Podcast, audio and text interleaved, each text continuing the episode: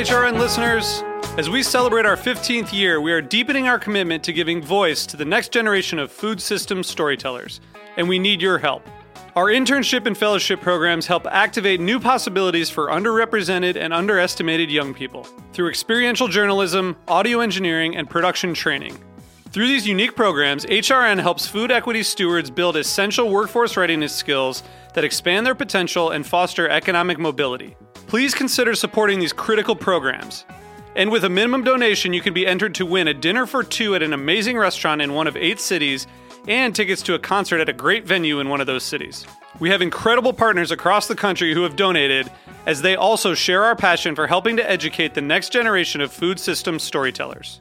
Check out heritageradionetwork.org slash 15 to donate and enter to win today.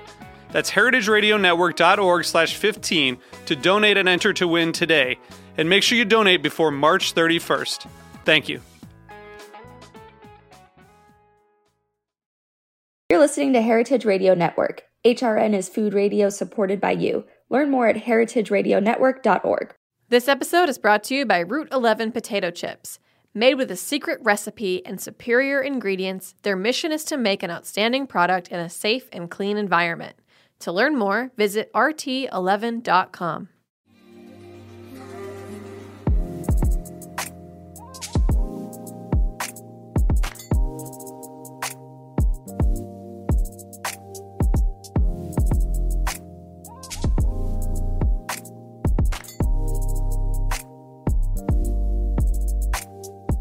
Hey there, and welcome to the Feedfeed podcast. I'm Alexa Santos, a senior producer at the Feedfeed. The Feedfeed is the world's largest crowdsourced food publication and social media community, serving as your daily source for what to cook, bake, eat, and drink.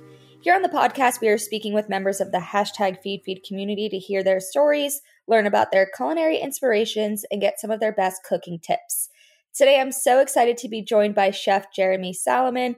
Jeremy is a chef primarily focusing on Jewish and Eastern European cuisine. He is also a restaurant owner and entrepreneur, having just opened Agi's Counter in Crown Heights, Brooklyn last fall. Agi's Counter is named after Jeremy's Hungarian grandmother, Agi, and the spot opened as a lunch counter and all day cafe bakery. They're now serving all meals, and with heavy Jewish and Eastern European influences, Aggie's is Jeremy's first solo venture. He was previously the executive chef of The Eddie and Wallflower. Wow, what a uh, resume you've got there, my friend. that is a, that's a mouthful, yeah.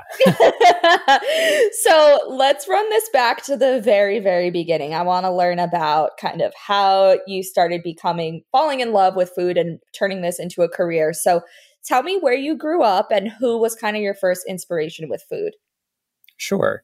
Uh, my uh, so I grew up in Boca Raton, Florida. Oh my gosh! Wait, I live. I grew up in Fort Lauderdale. Well, Weston.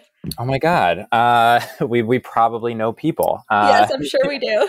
uh, it is a very small town, uh, even though it seems pretty big. But yeah, uh, I grew up in Boca Raton, Florida, uh, with a lot of elderly people. Yes, golf carts and Jewish delis, and um, my I don't know my first kind of my my inspiration uh, i would say is were, were my two grandmothers um, and also my mother. So you know predominantly the women in my life uh, since they provided for the family food wise and uh, and and in many other ways. And I, I just that was very inspiring to me. So yeah. Amazing. So are you what are your ethnicities on both sides of your family? Yeah. So uh, on my father's side uh, I am Hungarian, so second generation Hungarian. Um, my grandmother spent some time uh, in Austria, but she was born and raised in Budapest. And her husband, my my grandfather, was born in Czechoslovakia, um, which, yeah, that's a complicated history there. But yeah. uh, but hung, Hungary, uh, pretty much all around. And then interesting, interestingly enough, we just found out. So my mother was a she knew, but she was adopted, and uh, her parents uh, are Sephardic Jews. Mm-hmm. Um, and but she just took a like one of those tests and found out that she is also Hungarian. oh, really? yeah, Hungarian, a little Russian and Polish, but predominantly Hungarian. So by blood, I'm I'm Hungarian all around. Yeah, you're very you're Eastern European, like through and through, pretty much. yeah, dill is in my blood. Yeah. Yes. So, what type of food did you grow up eating? Obviously, I'm familiar with growing up in South Florida, and there's uh, you know a lot of different influences down here. And you know, where I don't know which side of your family or who was doing most of the cooking at home, but what was some of the uh, the food that you grew up eating and enjoying? Yeah, I I grew up on a very American '90s diet. Oh in, yes, in, Same. in, in Boca Raton, Florida. Uh, I wish it was some sort of you know whimsical story that I ate all these you know uh, exotic Eastern European foods, and I guess and I guess I did to to an extent. Um, but really, you know, my grandmother Agi only cooked for us. She would cook one day a week at a big family dinner, like on a Saturday or Sunday night, and she had goulash, which is like braised meat, and she had mm-hmm. nokedli, which is like little teardrop dumplings, and you know all these other sort of Hungarian dishes.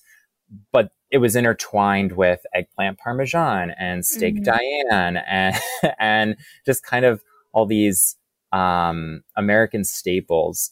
Uh, but otherwise than that, I mean, I mean, I had a cheesecake factory right down the street from me. Yes my mother packed me a PB and J sandwich. Uh, she made meatballs at night, and I don't know. So I, I think like a pretty standard, you know, childhood American diet. Oh yeah, I mean, I always talk. It's it's interesting on the podcast. Sometimes I'll have someone who I don't know, grew up in uh, China or something and then moved right. over here. And it's so funny to, you know, hear about how much better they were eating than we were growing up, like, especially in the 90s where everything was like slime and like green ketchup and like those kid cuisines with just like, and Lunchables and all these like disgusting, like processed um like we were not doing it right back then and i feel like i mean honestly what what a time to be alive. It was a time. It was a moment in history. Yeah. it was something that i just remember i would go to the blockbuster with my dad to pick out movies for the weekend and i'm so grateful that now he would never you know you'd be st- standing in line at blockbuster and there'd be these like gross you know containers of like candy that were like slime, sour goo or whatever. And I'd always be like, Daddy, Daddy, I want those so bad. And he'd be like, No, that's disgusting. Like, you don't want that. And he would never buy me the like slime goo candy. And now I'm like, you know what? I think that was for the best. I I think we came out on top, but I did. I definitely, you know, was eating the frozen, prepackaged, you know, all the colors and dyes and artificial everything. And then I'm very glad that as a society we realized, like, huh, what if we tried eating real food? What what a novel idea. So um I totally totally get it. so you. who was it or when was it that you started being so passionate about cooking yourself? Yeah, it probably wasn't until I was like 10 or 11 and my my mom's mom Arlene she belonged to uh, this club and she had asked the chef um, if he would uh, entertain uh, me with a job of some sort. And so she harassed him, and finally, I got I got this like apprenticeship, as uh, if you would call it, um, yeah. where I was. Kind of. I mean, I didn't know that it was called a stage. Yeah, I was going to say I'm just um, throwing around lingo, so I sound yeah. well, that's pretty good. No, I mean, definitely a cool word. Uh, but yeah, I I guess I, w- I took on a, a job uh, like one or two days a week after school, and they started out by putting me in the freezer with uh, a big uh, jacket, and I would uh, have my CD player, and I'd listen to music while I scooped uh, ice cream and sorbets into Fun. martini glasses uh, okay. for, for big banquets. So that was my that was my start, and I think it really began because I don't know. I always go back. I mean, I, could I could attribute it to my to my mother who always likes to remind me that I was very impatient.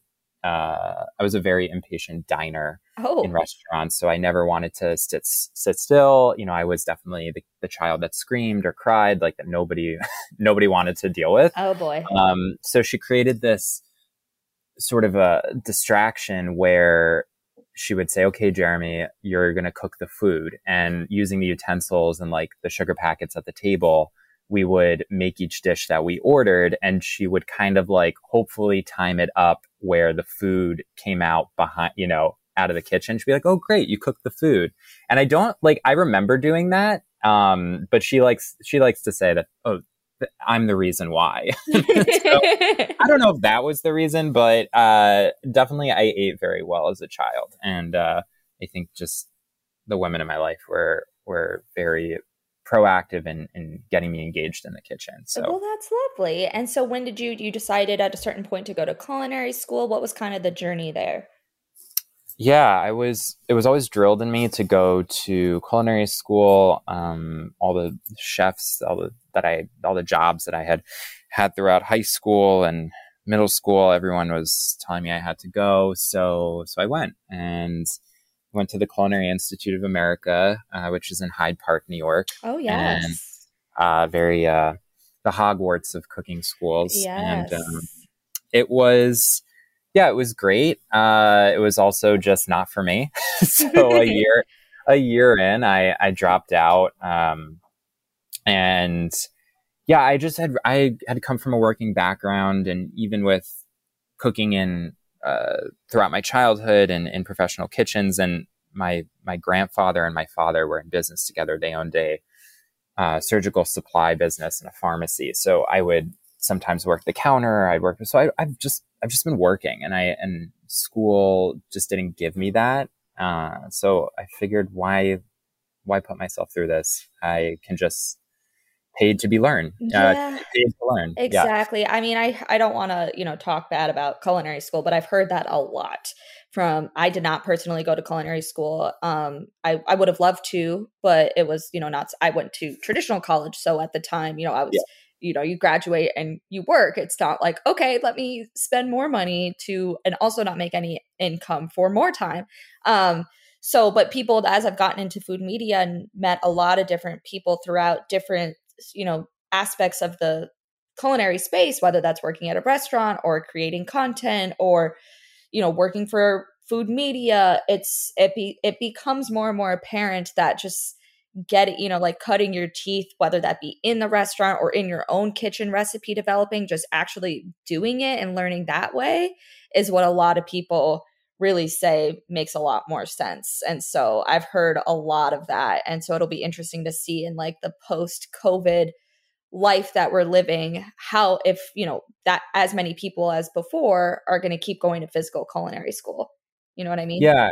Yeah. And I, you know, culinary school, it's it definitely has its it serves its purpose to you know those who may not have had experience in kitchens before. It also doesn't necessarily mean that you have to go to culinary school and then open up a restaurant. You know there are plenty of people who go work to go work in hotels or go work on boats or become sommeliers or um, managers of hotels. And culinary school actually is probably a really great base for uh, an occupation like that. Right. Um, so, but I've but I've heard people, you know, from all different backgrounds and experience levels, uh, say various things that it really helped them, and it also didn't help them. So it's I think it just really depends on what your needs are, you know, and who who you are. Yeah, absolutely. So you leave culinary school and start working in restaurants and then i guess what happened from there? Did you kind of start honing in on a certain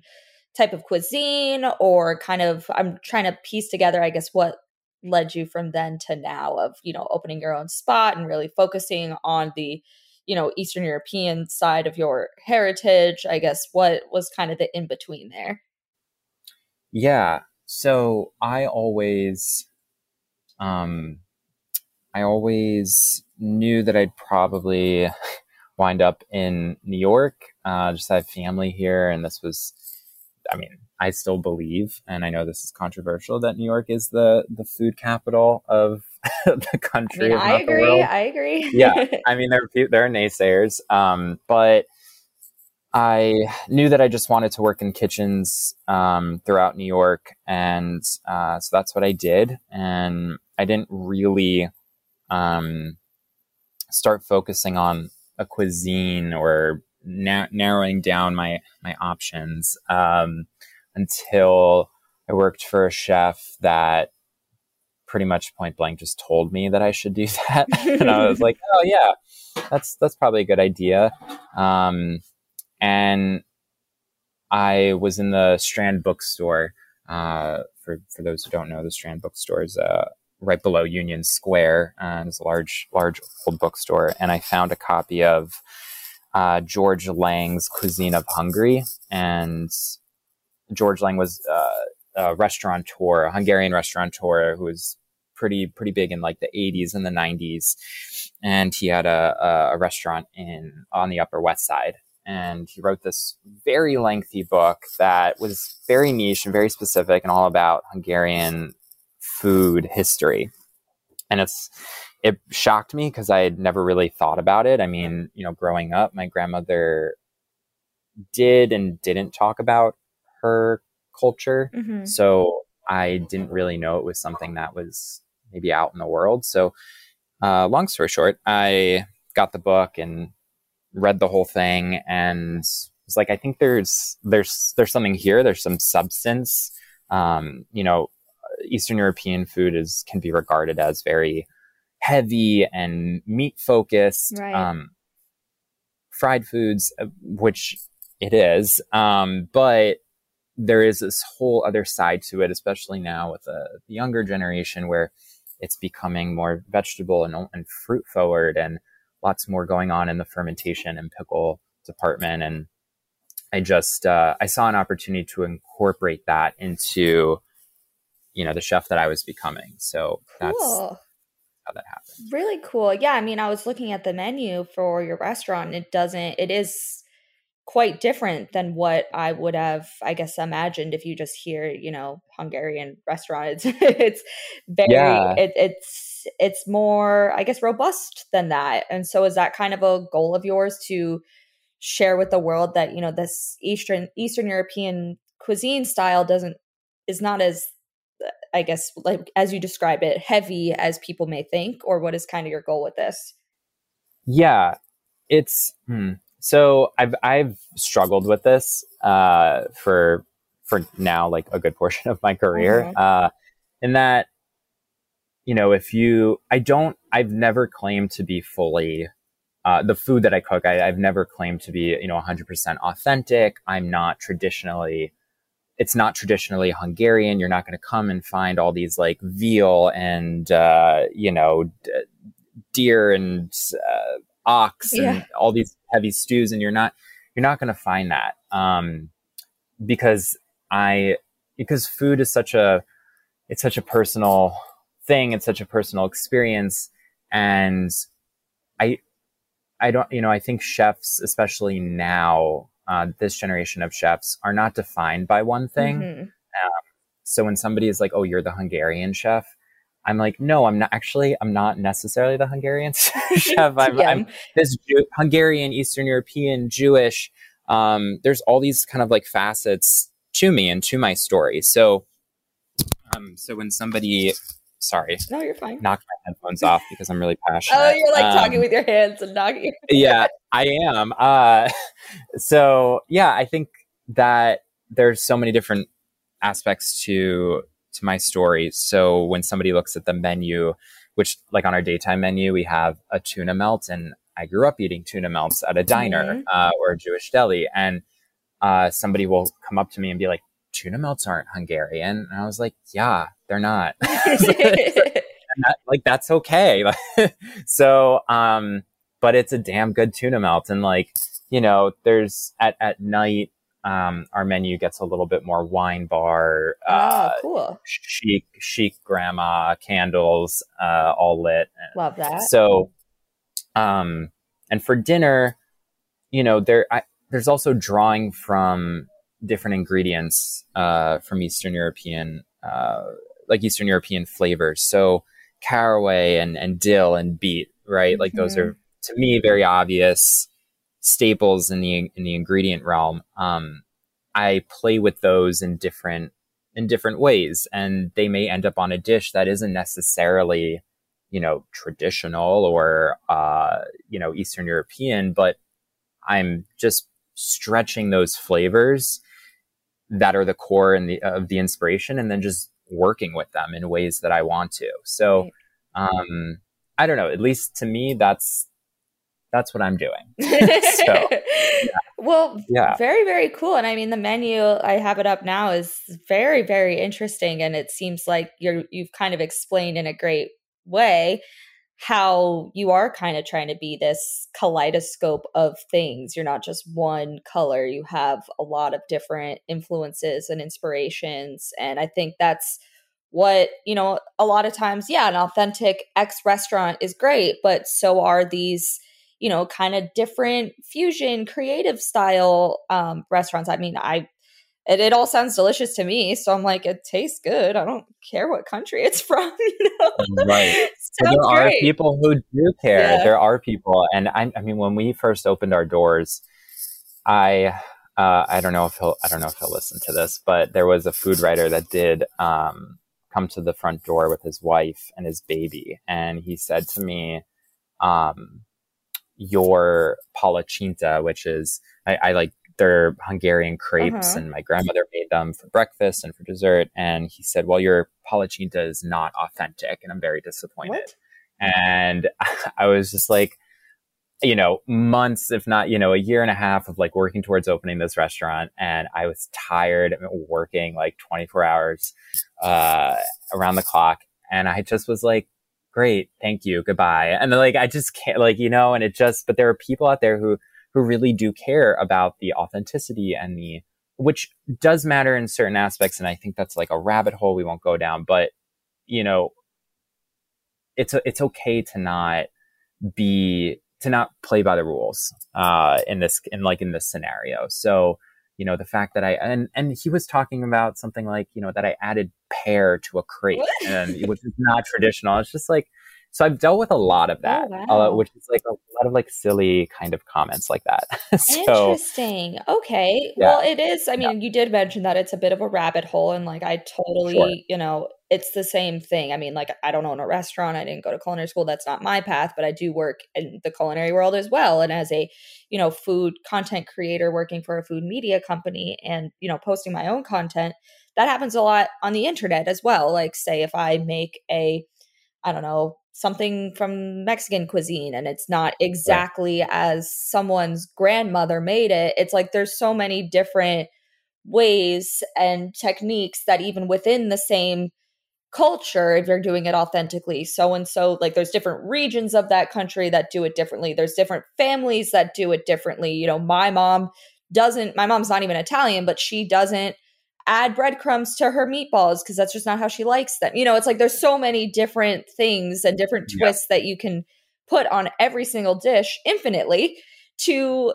what you like. And I, you know, I it's kind of interesting to hear you talk about dealing with that as a restaurateur because that's you know something that we deal a lot with in you know online content as well so it seems like it's uh there's no end ever no. to like the level of scrutiny that comes with like making food of a certain you know cuisine or culture it's like wherever you're doing it whoever you're doing it for someone's going to have something to say and that's just our cross to that's bear i guess yeah that's just yeah. what it is so oh well what can we do all right, we're going to take a quick break and hear from our sponsors.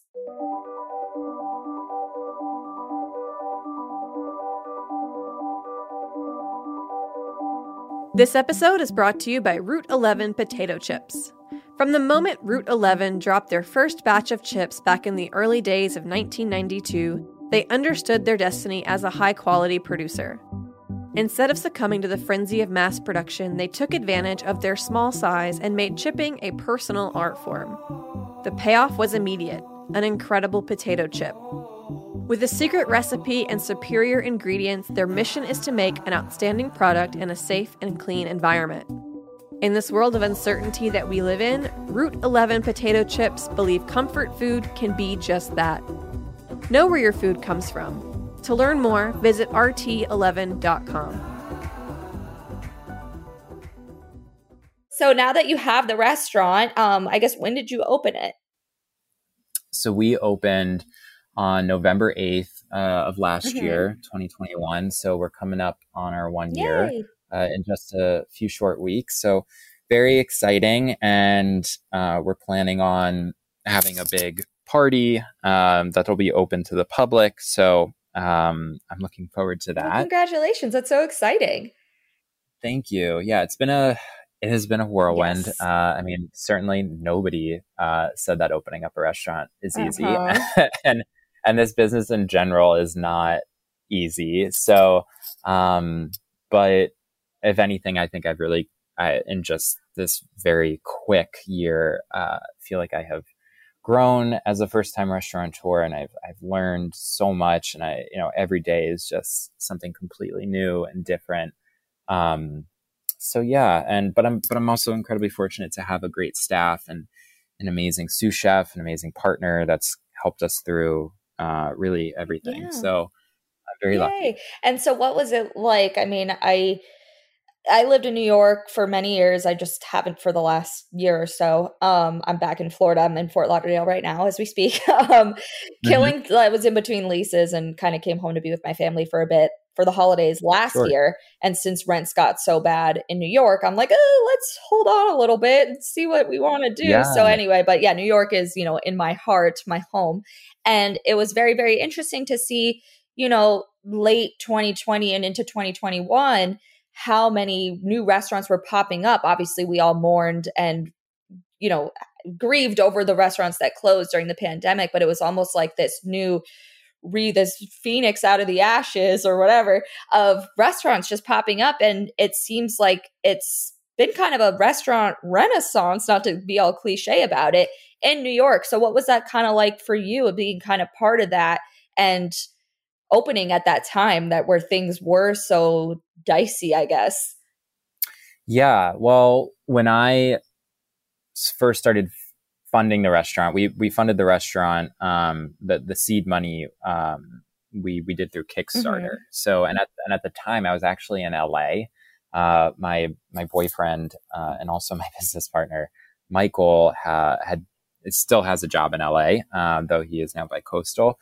Um, but we were living out there and we were planning to come back to New York for the restaurant. Um, but I had spoke, I was talking to a lot of friends and colleagues and everyone just kept saying that there will be a big boom of restaurants. Mm-hmm. And lo and behold, they were right. Um, and I wanted to very much so ride that wave uh, because I felt like going into this kind of new new vision of the food world, which it felt like, and I still think it feels like that. Um, you know, I, I, really wanted to be a part yeah. of that. So, um, even though it was during a global yeah. pandemic, uh, it just in in my gut felt like the right time, and I mean, sure, there were a lot of people that you know told me that was absolutely crazy and nuts, uh, which it is. And, um, but yeah, I mean, as we opened up, I mean, we, I, you know, I don't know if I, we technically are still in the pandemic. Right. I don't know at what point we are in, but so I don't know how to like timeline right. this. Um, but we opened up in a time that felt like there was this lull. Um, so we still were, you know, everyone was wearing masks and we were doing checking vaccination yeah. cards, but I think we, you know, I mean, just fortunately uh, for us, it just had kind of timed out where like there wasn't this mass hysteria mm-hmm. like in the opening, but yeah, we did go through another rise. You know, I'm just saying compared to like what restaurants that you know are were, are here, were here in New York, um, went through at the yes. beginning was you know just seems a million times worse than I could have ever right. imagined. Like the uh, outdoor so dining and having to the the way that exactly. they had to all just completely evolve into like okay now we're building like snow globes outside so that people can eat outside during the winter like yeah that was insane so it seems like you missed most of that yeah, and you know, we went through, you know, we did go through a spike and we we did have, you know, unfortunately we did have COVID cases and we had, did have to shut down, but yeah, I mean, when folks ask me that, I I always, I mean, I just think about the the chefs and the business owners that um, went through it when it was so much more extreme, yeah. and and you know, I I didn't, you know, I didn't go through that myself on to that degree. So uh, um, we were a bit luckier. yeah, sense. yeah. So now that you know it's you know you've made it. It's been a year and, you know, I assume successful. So congratulations on all of that. Um, how does it feel kind of looking back on the last year of just kind of like what you've accomplished, you know, what you've, you know, what reviews of the restaurant has have been like, what does it kind of feel like to look back at this point? Um, it feels like in some ways it's been 10 years and other days it feels like it's been like a day right. or a week. Um, it all has blurred together. Um, but yeah, I I'm just very excited for the future of Agi's. I think if if anything, you know, this last year has just really proven that people really dig what we're doing and and they get it, which is kind of surprising to me, which I know as someone who obviously opened up this restaurant and and lives and breathes it, I, I should be like, yeah, well that makes sense to me. But you know, there there are days like when, you know, you know, we have a tongue, we have tongue on the menu, like braised tongue, and we have deviled eggs, and there's anchovies and things that like people, I think people mostly would turn their heads yeah. to, but, but we like sell out of it. and I, you know, am borscht, and we've had chilled borscht, we have hot borscht, and like, I, people are just really into this sort of food, and that has just made it all the more worth it uh, to go through everything that we did to get here. So, um, yeah, I'm I'm very uh, very grateful. Yeah, my oh my gosh, my I'm looking at your menu. My dad is gonna lose his mind. He's always been like, you know, wanting to eat the tongue sandwiches and the borscht. And we've all, you know, growing up, he I'm one of three three girls. So, you know, of course, just like mm-hmm. three little girls growing up in South Florida, we would be like, ew, like, here, what are you doing? Right. Like at the deli, you know, we're all eating just like eggs and turkey sandwiches, and he's getting the tongue sandwich and the borscht and all this, that, and the other. Um, so yeah, he would lose his mind over this menu. Oh, good. I know, in. I know. I'm like, I'm dying to move back to New York. I'm just kind of waiting for the right, I guess, moment or Understood. Yeah, it's pretty crazy. It is crazy here. It is wildly expensive. Yes. Um, just, I mean, just to own a business, mm-hmm. but even just to you know, live here and you know we have a lot of staff that ha- that goes to school and are paying tuition, so it's it's a lot. It's it's very um, very expensive. Yeah, so yeah. I, I so you know, luckily I have a great relationship with my family, so living at home with them for the time being is fun. It's not like we're like killing each other, but I'm like as as chic as it is that I'm 29 and living with my parents, um, should probably like figure that out um, at some no, point. No, there's no. I mean, like the New York Times. I think there, I read an article about it that a lot of, of the younger generation is kind of like living at home now in order to like. I mean, think about it, so many people paying off yes. debt and whatever. So it's you know, it's yeah, okay. it's um, okay. I'll be back eventually. I literally was just in town um, like I just got back two days ago. I was there for two weeks. I go a lot because a lot of my friends are still there. And I'm like, I need to hang out with people my own age for a little bit and socialize a bit and eat. I mean, you yeah. know, the food scene down here does not even like hold a candle to what it is in New York. No offense to South Florida, but it's yeah. just as you and I agreed on first thing, you know, that's the best food scene in the country, in our opinion. It so sure yeah, is. I definitely miss mm-hmm. it all the time. Um, so, what are you kind of hopeful for looking forward? Do you want, like, what are your big, lofty, ambitious goals to have multiple restaurants or just to kind of ride this one through? Or what, what are you kind of hopeful for? Uh, I just want to afford to be able to turn on our lights in the morning. no, and things are no, and like I that's that's always my response to really? to that question, which is like partly it it's true. Um, you know, uh, we're still going through our first year and, and we're doing, we're doing okay. Um, and if anything, we're, you know, our, the reviews and everything have been just so amazing. Um, but yeah, I mean, sometimes it's hard to see past tomorrow. Um, but I know I, I'm seeing my, uh, my boyfriend Michael's face being like, yeah, right. Uh, he doesn't, he doesn't love when I start coming up with new ideas because he's like, we just have to get through this first. And I was like, no, I know. And, and yes, we do. Um, but I am working on um, I'm working on my cookbook, which will come out in 2024. So oh, that's really like exciting. The, the other uh, part of my life that uh, really has just begun. So I'm excited to hop on that. And also, yeah, I mean, we've talked about like other iterations of, of Agi's or like smaller Agi's. Um, but um, I would love to have another restaurant one day. Potentially, I mean, if I could really dream, it would be like one in upstate New York. That's kind of all about like, uh, you know, like hearth cooking, mm-hmm. but like Eastern European style, like very fisherman. Um, so that's that's kind of like a that's a far off dream. Right now, I just need to worry about uh, getting through tonight's service, yes. turning the lights on and off, and uh, and writing this cookbook, which is that's uh, a beast in and of itself. So good luck. thank you. Yeah, I'm uh, I'm scared, but also thrilled to to take the ride. Yeah. So. No, I mean it's it's a beast, but it'll be worth it in the end. I'm excited to see how that comes out. I'm sure that's going to be awesome. So, yeah, you've got a lot of stuff in the works. And I totally get the sentiment whenever people ask me what, what I want in five years. I'm like, I don't even know what I want in five minutes. So yeah. I'm like, I don't know. Maybe that's like a millennial thing of us where we're like very present minded and just like one thing at a time. But I totally understand. You are preaching to the choir. um, yeah, well, I need to, um, yeah, it's, it will, I think I do have to focus and be in the moment for sure. Uh, I, you know, as a chef and, and you just like your brain is always scattered yes. and you're always running across the room. Um, and there's 10 different people talking to you at mm-hmm. once. But, um, but yeah, it's good to, to be able to focus on one thing at a time. That's a nice, nice idea. Yes. Well, is there anything else important about your culinary journey or story that I didn't ask you?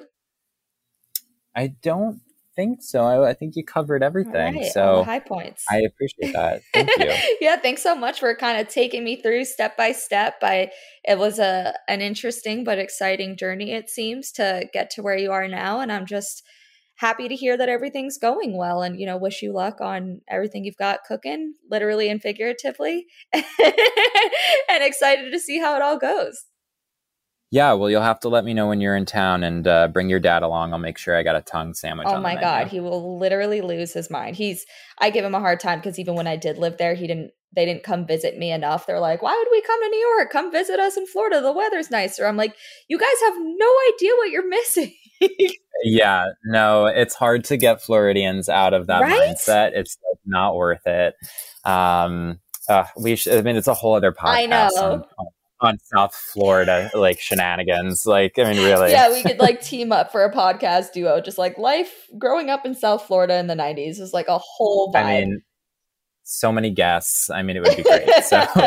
well, thank you so much for being here and sharing everything with me. It's been an absolute pleasure. I appreciate you.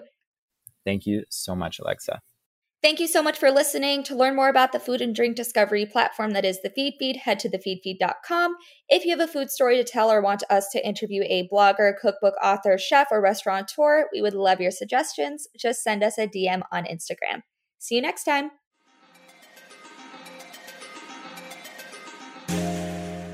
The Feedfeed podcast is powered by Simplecast. Thanks for listening to Heritage Radio Network, food radio supported by you. Keep in touch at heritageradionetwork.org slash subscribe.